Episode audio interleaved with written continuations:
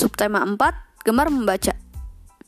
Baik, anak-anak, kali ini Ibu akan menjelaskan kegemaran yang keempat, yaitu gemar membaca.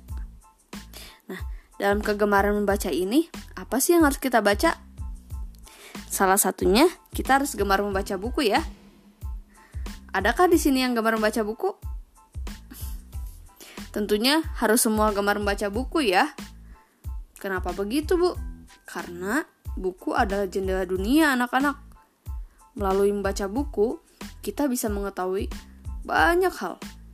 Dan dengan membaca buku juga, kita juga bisa melakukan hal-hal yang sebelumnya tidak bisa kita lakukan. Lalu, sudahkah kita membaca buku dengan baik? Karena itu, Ibu akan memberitahu pada kalian hal-hal yang harus diperhatikan ketika kita membaca buku.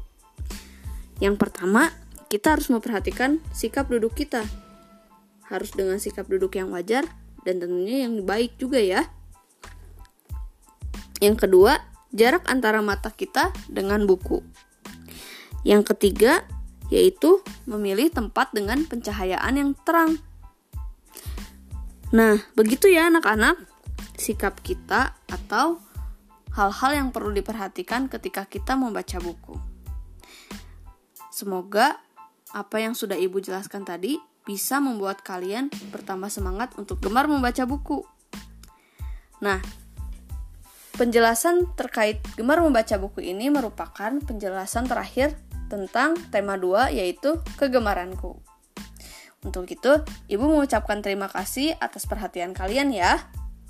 Sampai jumpa di pembelajaran selanjutnya. Dadah!